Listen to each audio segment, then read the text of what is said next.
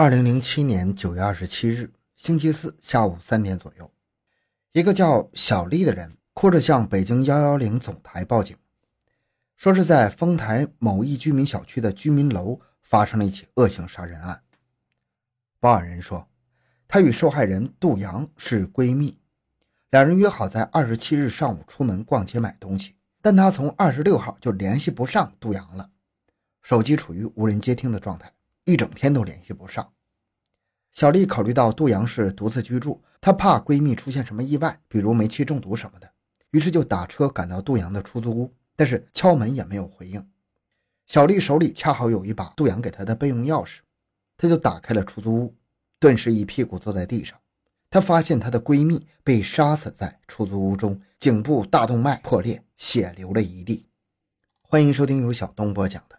专杀和前女友长得像的人，两年杀九人，因一条香烟露馅儿回到现场，寻找真相。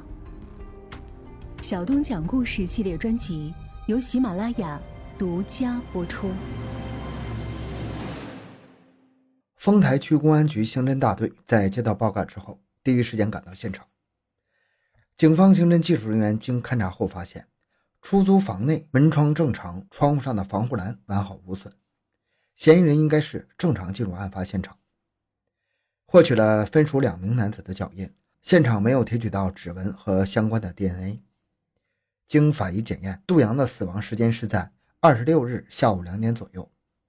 杜阳的手机没在房内，现场有被翻动的痕迹，警方初步判断是起入室侵财案件。在案发现场找到了一条刚拆封的白沙牌香烟，侦查员推断，香烟很可能是嫌疑人留下的。警方原以为是杜阳的，但是闺蜜小丽告诉警方，杜阳没有抽烟的习惯，屋内也没有找到抽过的烟头。警方就此认为，香烟很可能就是嫌疑人留下的。根据现场勘查的情况来看，凶手到底是如何打开房门的呢？警方推断，基本有三种可能。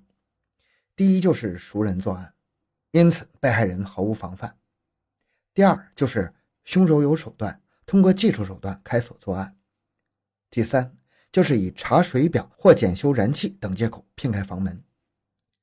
由于杜阳死亡不超过二十四小时，丰台警方立即以此时间为节点，在整个小区开展走访调查，对杜阳的生活习惯和关系网进行一次彻底梳理，寻找目击证人和有价值的线索。然而，近半个月过去，警方没有获取到任何有价值的线索和消息。唯一有价值的线索就是那条白沙香烟。小区中有一个便利店老板，一眼就认定这烟是他家店卖出去的。当警方问他为什么这么肯定的时候，老板说：“他为了防止被人拿假烟敲诈他，拿别人家的香烟讹诈他，所以他对自己家出售的香烟的外包装上都做有暗记。”警方对此十分高兴，立即向老板了解有关情况。万幸的是，老板是个很细致、很认真的人。老板每次卖香烟之后，都会记下已经出售香烟的编号、出售日期、购买人的特征。如果是老客户，他就直接写名字；不认识，也会用几句话大致写下外貌特征。警方立即把这个记录簿拿走了。警方通过翻看记录后发现。这条白沙烟是在二十六日上午一个住在事发小区的老客户买走的，老板在姓名一栏写的是宋。警方很快就锁定了宋姓买烟人的身份，宋金华，二十九岁，北京人，无业。巧合的是，宋金华就住在杜阳的对面。经过调取档案发现，宋金华哥哥因为刑事案件被判死刑，而由于宋金华当时只有十七岁，被法院判处了。有期徒刑八年，两千零二年被提前释放。丰台警方随即提审了宋金华，经过比对，他的脚印与杜阳家发现的脚印十分吻合呀。面对警方的问询，宋金华断然否认他谋害了杜阳。对于警方的提审，他显得十分暴躁，对于所有的问话都是不知道、不记得，也就是说，他非常不配合审讯，一副桀骜不驯的模样。由于没有确凿的证据。警方只能将宋金华暂时收押在丰台区看守所。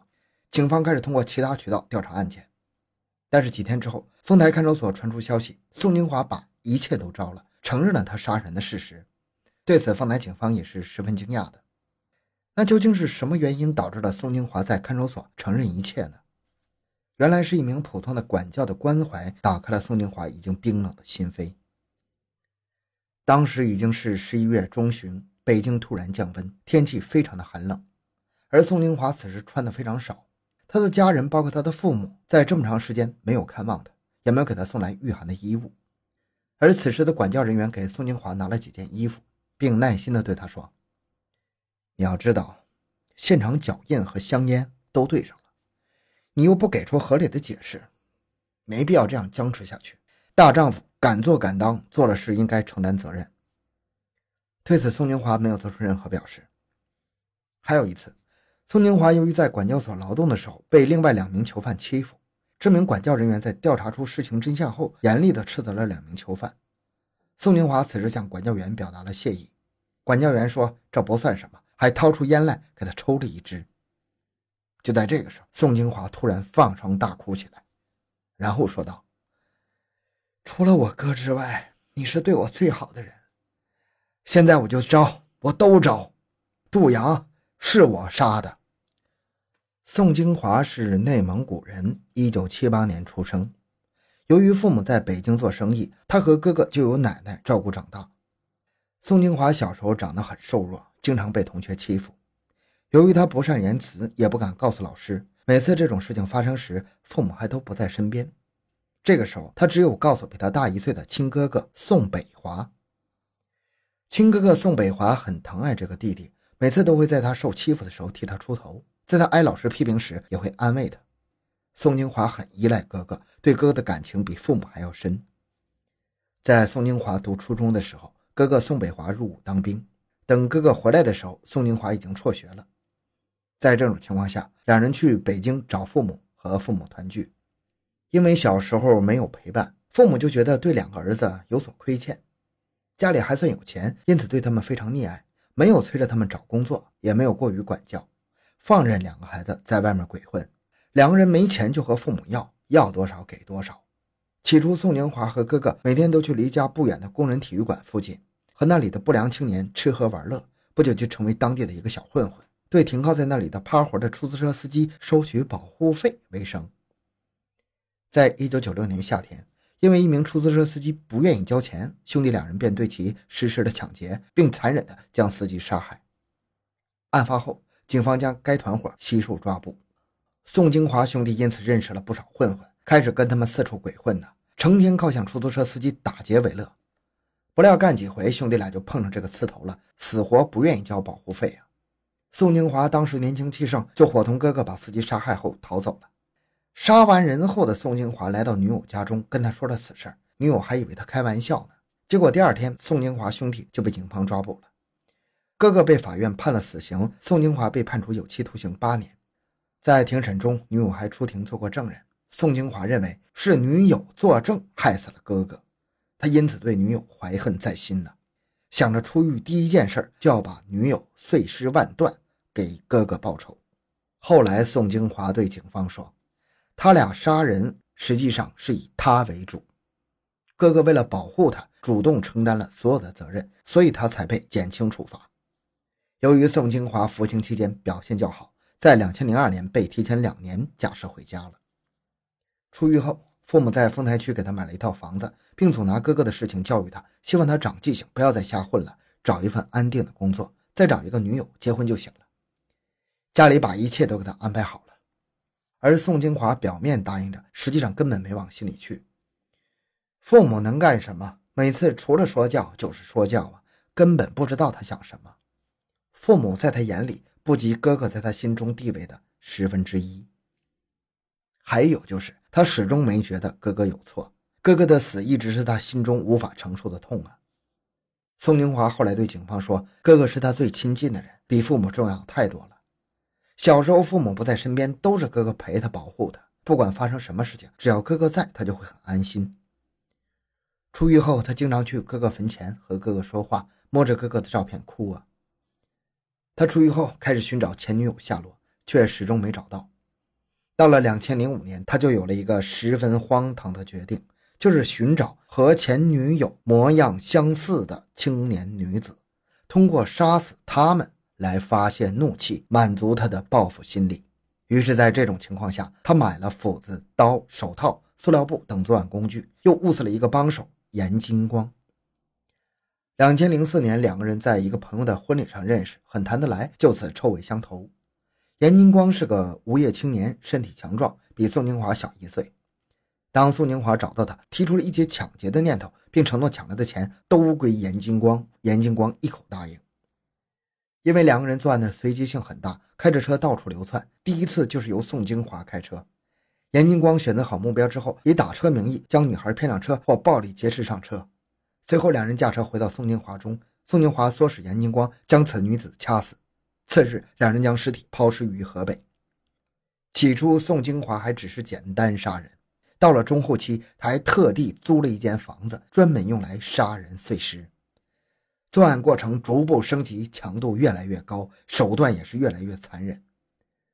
此后，两人多次作案，先后在丰台、朝阳、平谷、海淀等地作案，两年间共计八名女子受害。期间，宋宁华曾单独作案一次，将一个十七岁少女残忍杀害。由于和受害人没有社交关系，事发后警方追查难度很大。再就是几名女青年的交际圈子都很小，有几人失踪后甚至没人知道，因此前几起案件发生后一直没有侦破。至于最后一名受害人杜阳，是宋金华的邻居，两人关系还不错。只是宋金华在上一次作案后，在出租屋肢解后把头颅带回了家，结果让杜阳给看见了。当时宋金华解释说是猴头，杜阳也没追问。但是事后宋金华越想越不踏实，再联想到之前被女友举报的事儿，于是他就想杀人灭口。他这样就喊来了严金光，以借东西为由骗开了杜阳的房门，进去后杀了他。等到严金光走后，宋金华在屋子里对着杜阳的尸体抽了两支烟。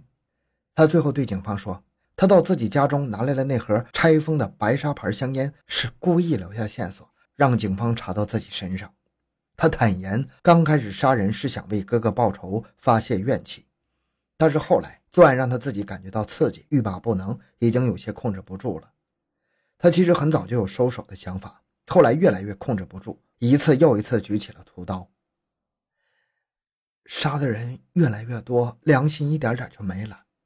我想过自首，过两天又后悔了，就这样反复好几次。宋京华似乎有两具面孔。当他聊到爷爷奶奶和哥哥的时候，他会掉眼泪。但是你看到他杀人碎尸的细节，那又是何等的心狠手辣，十分的残暴啊！那只能用心理变态来形容。审理此案时，宋金华和严金光均未做任何辩解。后经法院认定，两人的行为构成故意杀人罪、抢劫罪，手段特别残忍，情节后果特别严重，社会危害性极大。最终，两人分别被判处了死刑，剥夺政治权利终身。两千零一年五月二十七日，两人被执行死刑。好，今天这个案件讲到这里。小东的个人微信号六五七六二六六，感谢您的收听，咱们下期再见。